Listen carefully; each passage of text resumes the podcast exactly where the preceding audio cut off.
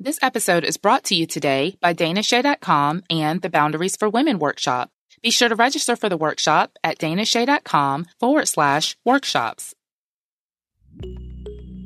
Well, hey, hey, everybody. You're listening to Real Relationship Talk, and I am your hostess with the mostest, Dana Shay. Thanks so much for just pressing play today. I know that there's a million other things that you can be doing, but you have chosen to spend the next, oh, 30 minutes or so with me, and I know that you're not going to regret it.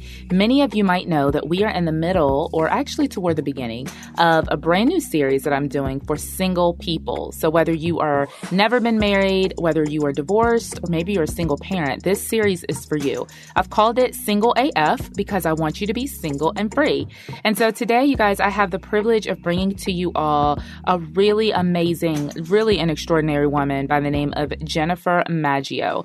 Now, Jennifer and I met a couple years ago when I started writing for her blog. She is the founder and CEO of The Life of a Single Mom, and we kind of met online um, through an intermediary, actually. I don't even think that Jennifer and I had actually had a full conversation until last year. So I flew out to Baton Rouge where she's headquartered and I did a couple of trainings for the Single Moms University that she runs. And y'all, when I tell you that like this ministry is reaching so many women to the tune of almost 700,000 single moms. That's right. They've been able to serve that many women in just 10 years. And you're going to hear Jennifer, she's so humble, but I want to tell you that in 2017, she was actually awarded a really prestigious award by John Maxwell, the most influential leader in America. I mean, come on. How many of you have that on your mantle? I sure don't. And so what Jennifer and her team, what they do over at the life of a single mom is they really approach single moms ministry from a holistic point of view. So their whole goal is to provide support and education in three areas, which is mainly parenting, finances, and health and wellness. And so they don't believe in just giving out handouts, but they really want to help these moms in order to better their lives. So Jennifer has written four single parenting books. She's been featured in several hundred media venues. I'm talking places like the New York Times, Dr. James Dobson, radio, CBN, Daystar TV, and so much more. She is an author and a speaker and an international single parent advocate. You guys are going to be so touched by this conversation that we had. Jennifer got a little emotional. I got a little emotional just thinking about everything that God has brought her from. So without any further ado, let's jump into my conversation with the amazing Jennifer Maggio.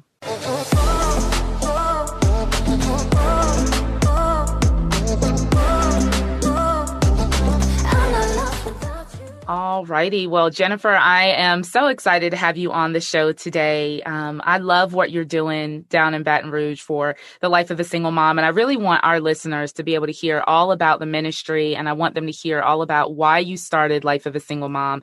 And I really want them to be able to hear from you, your personal story, because I'm sure that, you know, you didn't just decide, hmm, what nonprofit can I start?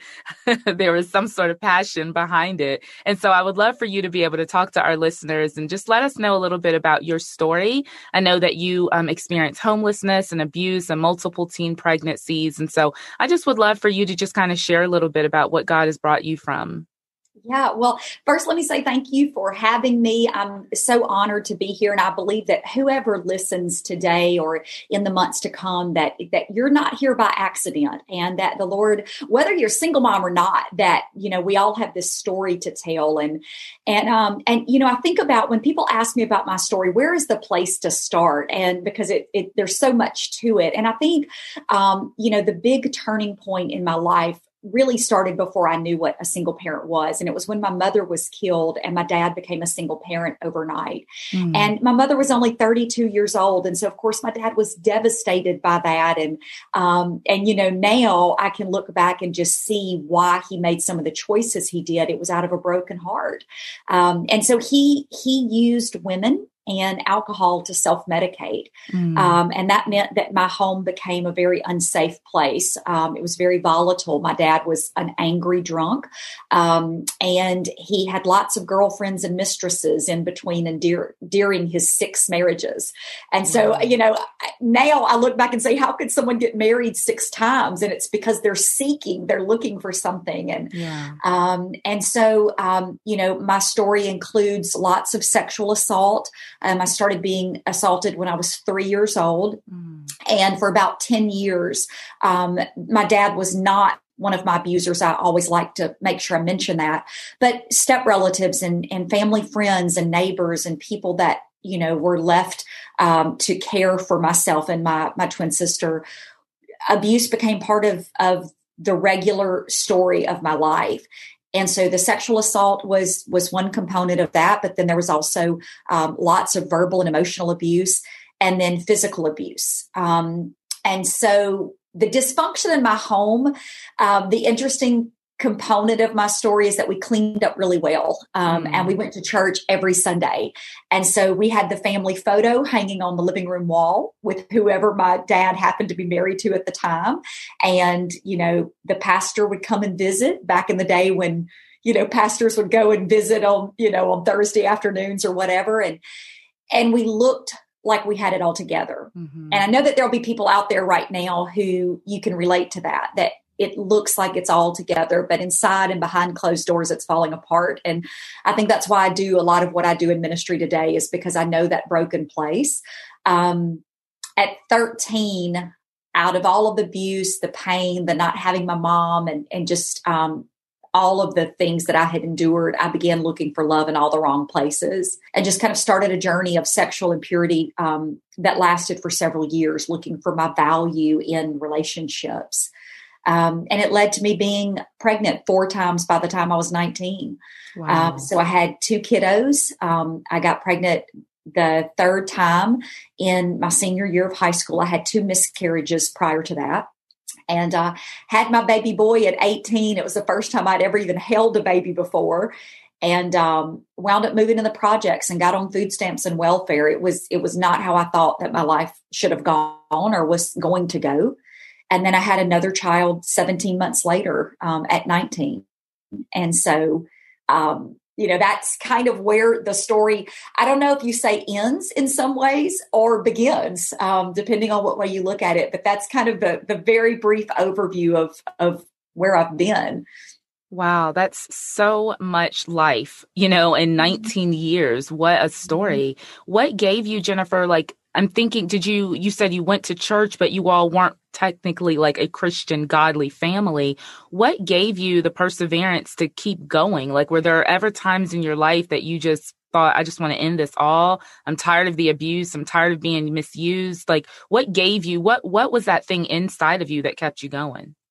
Well, I think, you know, it's difficult, Dana, because, because I think about my dad now, um, who's who's has passed away many years ago, and I think about his journey, um, and just what does it mean to be a Christian household, and I think that you know he was a deacon in the Baptist church for many years before um, before my mother died, and he had was raised in a Christian family and had this foundation. But there were all of these secret things that needed to be swept under the rug, even in his own childhood, and and so I think that that it set a precedence of okay, there's there's your church life, there's what you look like on Sunday mornings, and and you know, and and that God is real and you love him, but then the walking out of that relationship is very different. And so he had to put up this facade of perfectionism. And quite honestly, that's what I learned about church was that. Sundays was a facade and then the rest of your life really didn't commingle with that. So, you know, so what gave me,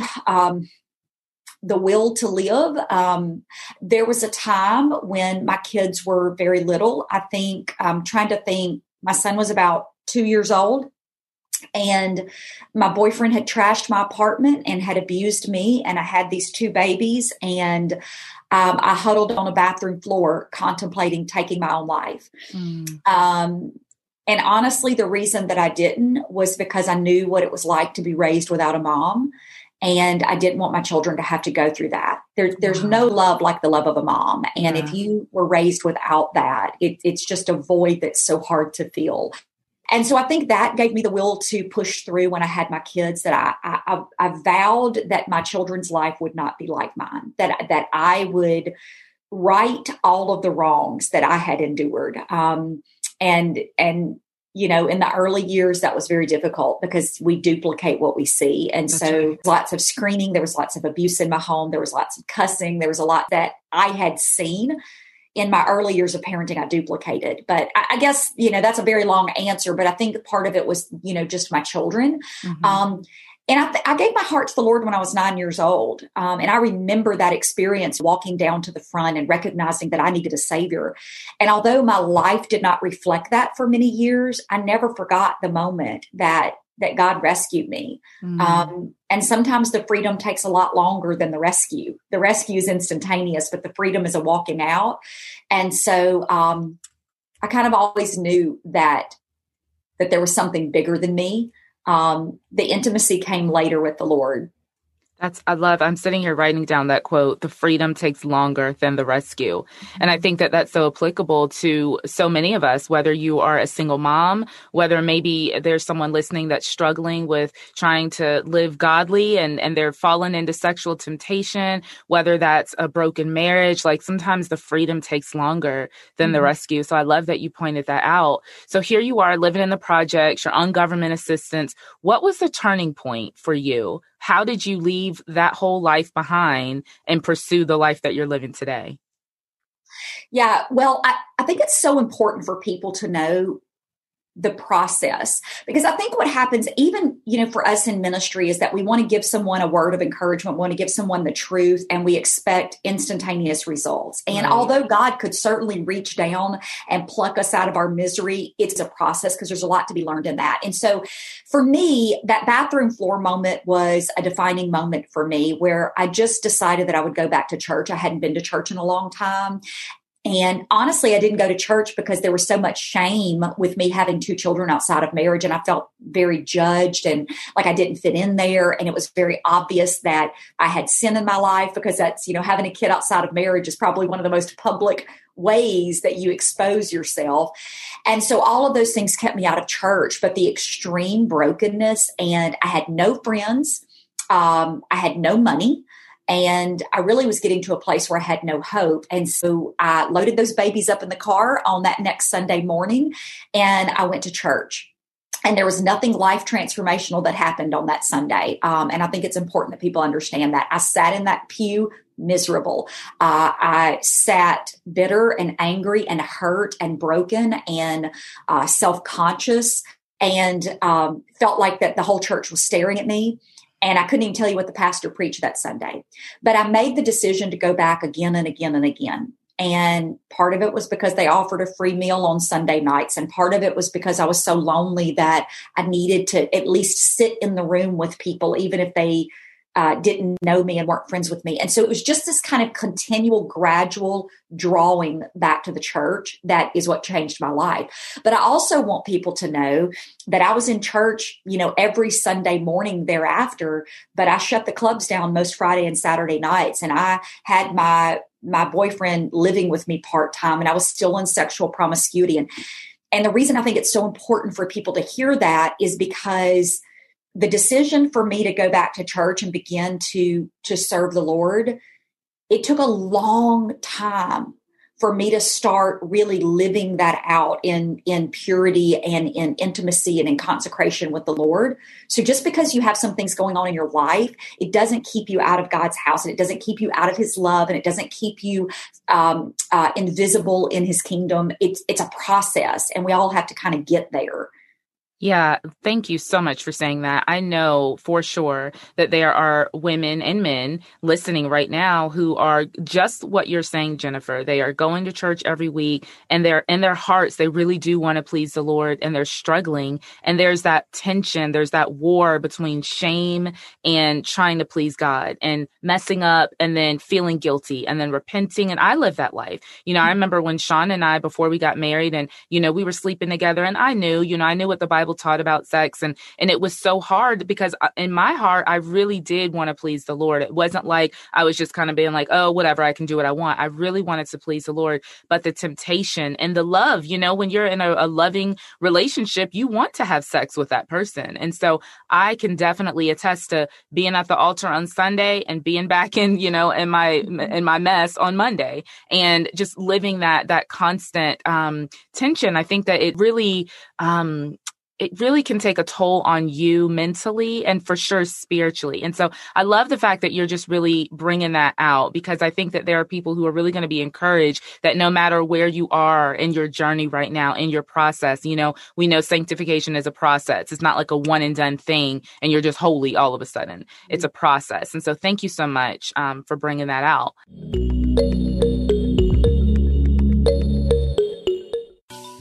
Are you tired of feeling used, pressured, or pushed around? Do you want to learn how to finally stand your ground? Do you find yourself saying yes to things just to regret it later? While you long for self care without feeling like a traitor? Listen, friend, we need to talk about boundaries. Stop obsessing about what other people think and feeling afraid that saying no will cause a stink. You know what I'm saying is true and you know this Boundaries workshop is just for you. Register for my virtual workshop happening on April 23rd. This two hour group workshop is going to help women just as sweet as you learn the right way to setting boundaries that protect your peace, prioritize your relationships, and prevent unrealistic expectations. It's time to stand up for you. Register today at danashay.com forward slash workshops and invite your girlfriends too. This is one event you need to say yes to. Register at danashay.com forward slash workshops. It'll cost you less than a pair of shoes. So here you are, you know, you're you're growing in your faith. This process is starting even if you don't even realize it. And then what actually gave you the passion to start Life of a Single Mom? Well, um, I kind of the end of my story is um, I made a decision that I was going to end the relationship that I had been in for seven years. The, you know, uh, the one where I was having sex outside of marriage, the one that I was being abused in, the one that I had been really ignoring that God was telling me was not the person for me. I made a decision that I was going to end that relationship the hardest thing I ever did because I had ended the relationship 25 times before and he would show up again and I would, you know, open the door to the relationship again. So it was a constant going back. Those soul ties were so real. But I, um, I moved out of town and I started attending church and um, this, this different church. And I was in service and honestly, I was still praying that we would be together. I was saying, God, please change his heart. Like, I want my family, I want my kids to have their dad. I, I, want my happily ever after that I never had in my own home. And, and I was begging God to change his heart, to Lord, make him want the things of you, because I really was beginning to really walk with the Lord. And the Holy Spirit whispered in my heart on, on that Sunday morning so clearly stop praying for me to change his heart start praying for me to change yours mm. and it was the defining moment because what began to happen was i realized that i had to let him go that my heart had to relinquish this relationship in order for god to do what he wanted to do and i didn't even know what that was at the time but the more that I fell in love with the Lord, the more I was able to let that relationship go and the soul ties broke off my life. And once they broke, there was a freedom that came over me that is inexplicable if you've never experienced it. And I know that you're talking about even with your relationship with Sean and and the going back to sleeping together and almost rationalizing your sin. Well, eventually we're going to get married, and so this is you know okay, and all these things that we kind of tend to do. But it, it, the freedom that comes from walking in obedience to the Lord is unexplainable unless you've done it and unless you let everything that the world tells you you need go. So all the counterfeits, once they fall, you realize that it's just you and the Lord standing. And um, so I wound up uh, meeting my husband, my now husband, and and kind of having my happily ever after. He adopted my two children, and we had a third child together. And I was I was very successful in corporate America, and really could have left my old life behind. But the Lord never allowed me to forget what it was like to be that 19 year old mama uh, huddled on that bathroom floor in the projects and what it was like to be in the pit of hell and to feel very alone and to feel forsaken. And so the life of a single mom really burst out of me kicking and screaming, saying, No, I don't know enough scripture. I'm not holy enough. I'm I'm not worthy to lead anything. But the Lord burdening me to where I almost couldn't function in my job. Um, I would go to work every day crying. And this was the job that had rescued me into financial freedom and the job I thought I'd retire in. And God said, This is not the calling on your life. That was for a season, but the season is over. And now the new season is what became known as the life of a single mom. Wow. So I've read, you know, here you guys are, 2007, a small support group and a living room, three women. And now that has grown into you all have served almost 700,000 women in the past decade. Did you have any vision, Jennifer, for how big the life of a single mom would be? Um, I am overwhelmed. I don't know why. I know the numbers.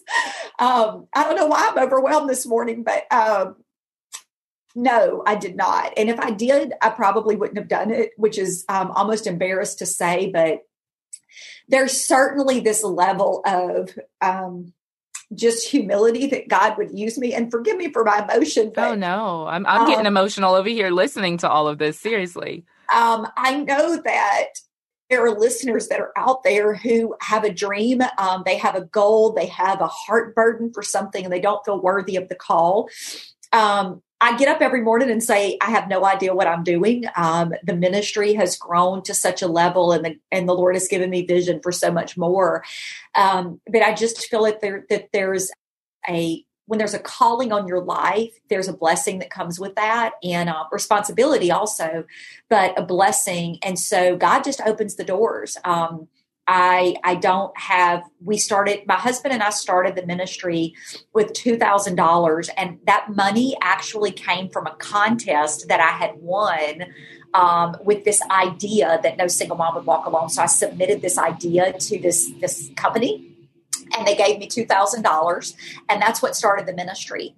And i woke i walked away from a six figure income um, and and didn't earn a salary for seven years with the ministry. Um, it was a very difficult time of eating ramen noodles and red beans and rice, uh, honestly and wanting to go back to corporate America because ministry is long hours and little thanks sometimes and mm-hmm. and people you don't get it right every time and you hurt people and and you don't say the right thing and and you can't do enough because you can't be people's everything and um, so did I know it was going to be this big no um, and I probably would have ran, but I'm grateful to God that one single mom would know her value and her worth, that one single mom would know that um, there's nothing she's ever done that would separate her from the love of God, um, and that she would know she can make it. Um, mm-hmm. So it's worth it. The the difficulties, the criticisms, the um, endless fundraising to pay a staff, all those things are worth it if a single mom can come to know the Lord in the way that that I do. Yeah, I think the thing that I love about the single mom, I've been blessed to be able to write for the blog and, you know, to come down to Baton Rouge and do some training for Single Moms University. I think the thing that I love so much about the ministry is its holistic approach that you all aren't just giving out financial means, but you're really trying to educate these, mo- these moms. You're trying to, you know, show them who they are, give them financial literacy tools. And so I want to know if you could just maybe tell our listeners, like, what is the thing that really keeps you up at night about the ministry? Like, what are you most excited about right now that's happening? Is there something that you're about to launch? Um, kind of tell us a little, give us a little sneak peek as to kind of some of the inners of, of the ministry. So there's a couple of things I would say. First of all, this is our 10th year in ministry. And so um, officially, now I started doing the work in 2007, but officially this is our 10th year. And so I think just, it's kind of like a, we made it. wow, God, we, we, got over a milestone. And so I think in that way, um, we have our 10 year anniversary gala that's coming up in May, um, which is a super, super exciting time of just celebration of the hand of God and his faithfulness. And I think it'll be an inspirational time for people.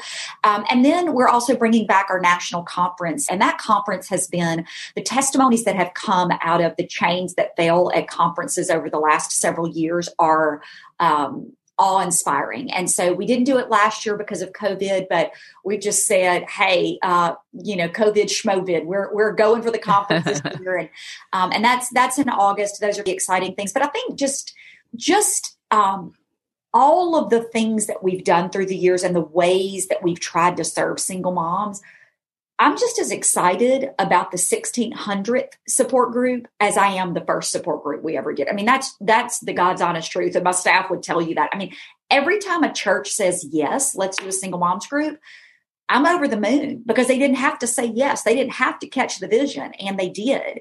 Um, and so I think in that way, I'm just I'm, there's nothing I'm not excited about with the ministry Dana. That's the short answer. it's amazing. I, I think it's so great. Like I, I know your passion. I could see it. I could feel it. And, you know, I just want to know, Jennifer, like as you're serving these women right now, you're on the other side, you're married, you've got adult children now. Like what keeps you relatable? You know, like do you see yourself in these moms? Like what is it that keeps you uh, getting up every day with the same excitement, the same passion that you had back in 2007 for these ladies? Well, I think there's a few things. One, when you know you're walking out the call of God on your life, there's a confidence that comes over you where I don't have to make apologies for God's word when I'm speaking and when I'm encouraging. I don't have to second guess when He's given me a word for women or, oh, will they receive it because I'm married now and I'm not still walking that single parenting journey. I mean, how do you tell a woman how to have a, a strong, godly marriage when you've never been there? So I think right having that full circle moment of having been on that bathroom floor in the projects, but then also having walked out the different tools, steps, and skills that I've gained, and now walking out as a married woman what it is to be a good wife um, and to honor my husband. I think that full circle moment people can appreciate. Has there been criticism sometimes through the years of like you don't understand and and and you've not been there and you've been married for some years now? Of course, but I think that that's usually birthed out of someone else's pain and hurt. Mm-hmm. Um, because when you when you walk in authority, you know it, and so that's part of it. But I also think the other part is when you've been to the pit of hell, you don't forget. Yeah, and um, and I'm not suggesting that the pit of hell is single parenthood. I'm suggesting that being suicidal on the bathroom floor in the projects was the pit of hell. Sure. And so, and God can bring me back there in a moment. Like I can, in a moment, sitting in a counseling room with a single mom remember how broken I was and mm. remember how I felt like there was no way out. Um, God just, it'll just be this burden that'll fall on me. And so I think that's what keeps me relatable is that I'm never going to forget. I'm never going to forget that moment, um, God willing. And, um, and so, and, and, you know, the pastor that's standing at church on Sunday morning doesn't have to have had cancer to have compassion and to be able to speak into that person's life in that moment. There's That's just right. when you've been called, you you do it. And so yeah.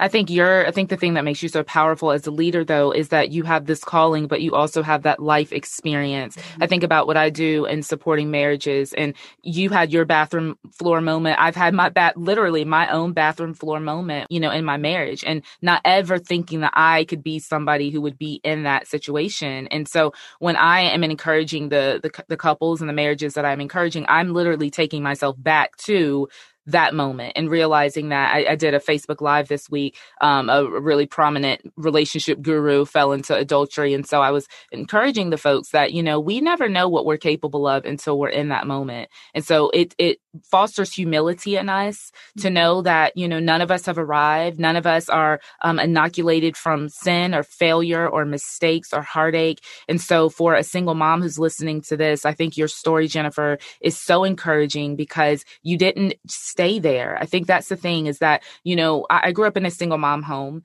and I look at my mom has a very similar story to you of just, you know, abuse and all of those things, but she didn't stay there. Um, mm-hmm. and she got out of that situation. And so I had my own single mom testimony. I was single for, I don't know, six weeks. My son, my oldest was six weeks old when Sean and I got married. And so I don't have like a long history of that, but I look at what God uh, rescued me from and what could have been. And so I just want to know, Jennifer, how do you think that sometimes, you know, if, if you've never been a single parent, if you've never struggled with sexual sin, what are some misconceptions do you think sometimes people have about single moms?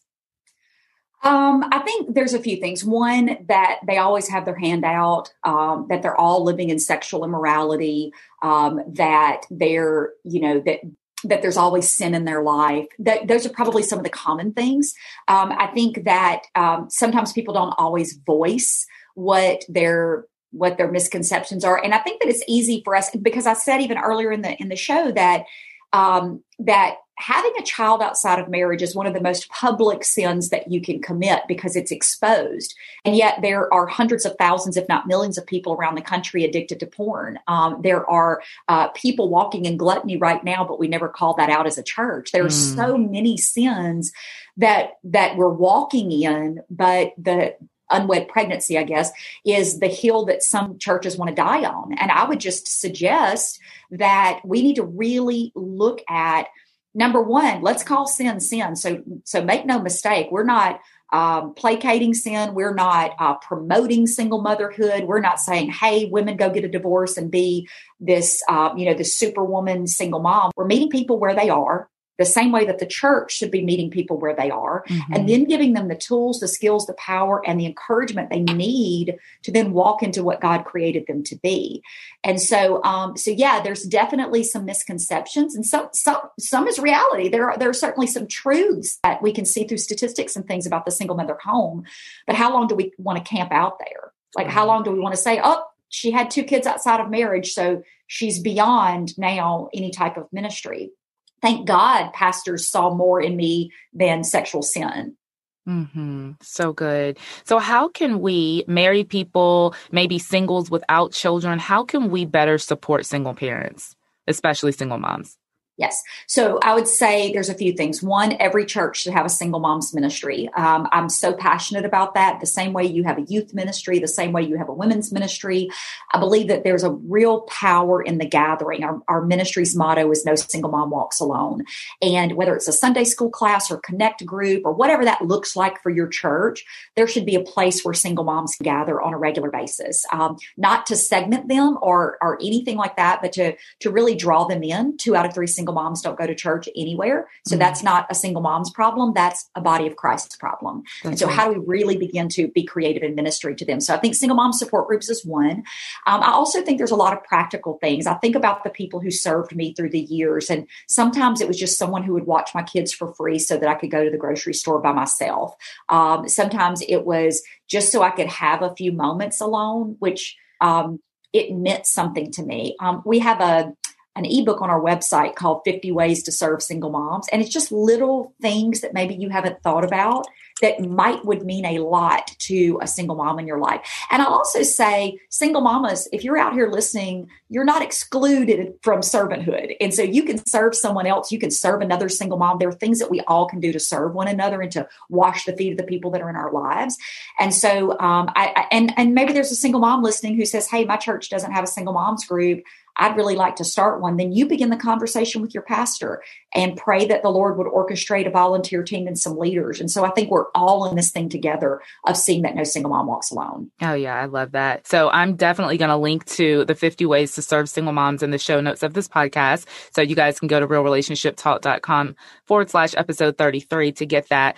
And Jennifer, how can people find out more about you, the ministry, if there is a single mom, just like you mentioned, who wants to start this in her church? Are there resources on the website that would give her kind of a blueprint to start one? Yes. And there's lots of resources for you to find a group near you, free ebooks, podcast, whatever, uh, at the lifeofasinglemom.com. That'll be a real encouragement if you're a single mom.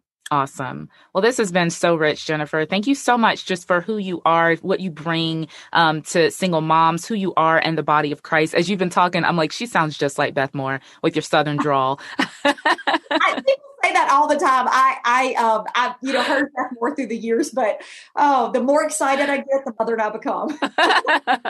well, you are certainly passionate and that just bleeds through. And so I'm excited. I'm excited about the gala. I'm excited about 10 years. I'm like, if, if you've done all of this in the first 10 years, man, the sky is the limit. And so I'm just grateful to, to have been a part of, of this journey in such a tiny way and just uh, looking forward so much to what God has in store for you in the ministry, Jennifer. Well, thank you so much for having me, Dana. Good to see your pretty face. oh, thank you. Oh my goodness. You know, as I was listening to Jennifer, I was just sitting here thinking how many of us can really say that we have completely devoted our lives to the betterment of someone else? I think there is no better way to live than this. And so, Jennifer, I just want to say thank you so much for coming on this podcast, for giving us so much inspiration, for encouraging these single moms who are listening today and all the single moms that you have been able to touch through the work of of your amazing ministry. You know, Jennifer says something and um, she said that her hope is that through her own experiences that others may receive strength. The power of God is so much bigger than your past. And I could not agree more. I just think that hearing stories like this, it reminds us that God is truly able to rescue, redeem, restore any single situation, anything. There is never someone who is too far gone. So be encouraged today. Well, I told you in the show, and I'm going to remind you again, I am going to link to Jennifer's um, whole ministry. So if you want to find out more about the life of a single mom, all you have to do is head on over to realrelationshiptalk.com forward slash episode 33. I will have a link to her website. I will also link to the resource that she told us about, which is 50 ways to serve single moms. And so for those of you who want to get more involved in how can I actually better serve single parents, that resource is going to be there for you. And maybe you yourself are interested in starting a group for single moms at your church. Um, I'm going to link to that. And so you'll be able to find more information about Jennifer and about Life of the Single Mom and everything they do, the Single Moms University, everything. Just head over to realrelationshiptalk.com forward slash episode 33. And you guys be sure that you are rating and reviewing this podcast. Every rate and every review helps this podcast to be seen by more people. So whether you're on Apple or Spotify, which I believe are the only places that you can actually write a review on podcasts right now, I would love to hear about how this podcast is helping you. I receive so many direct messages and, and um, emails from you all, but it would really be helpful if you actually put that on the actual podcast so that other people can find out all about real relationship talk. So thanks so much for joining you guys today. I hope that you're enjoying this single series. We have many more episodes to come. We are going to be talking to single men and single women. And maybe you yourself, you have some questions and you're like, Dana, you have got to answer this. Shoot me a direct message on Instagram. You can find me at Dana Shay Williams or head over to realrelationshiptalk.com and you can actually contact me right on my website. I would love to hear from you and I would love to answer your question right here on the podcast. Well, guys, that wraps up our episode for today. Be sure to share this episode with a single mom or maybe someone who you know has a heart for single moms ministry so that they can be inspired just like we were today. And one final thing, don't forget to be sure to register for the Boundaries Workshop. That workshop is happening on Friday, April 23rd. I would love to see all of your beautiful faces there. So be sure to head on over to danashay.com forward slash workshops and learn all about how to build better boundaries. So that wraps it up for today's episode, you guys. Thank you so much for listening. I will see you on the next episode. Take care.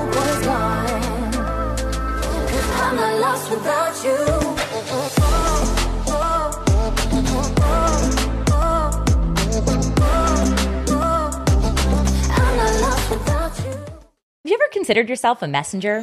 Whether it's mics like this, bookshelves around the world, stages to take, or art to make, or perhaps businesses to build, it's time we start testifying truth unashamedly, creatively, and in love.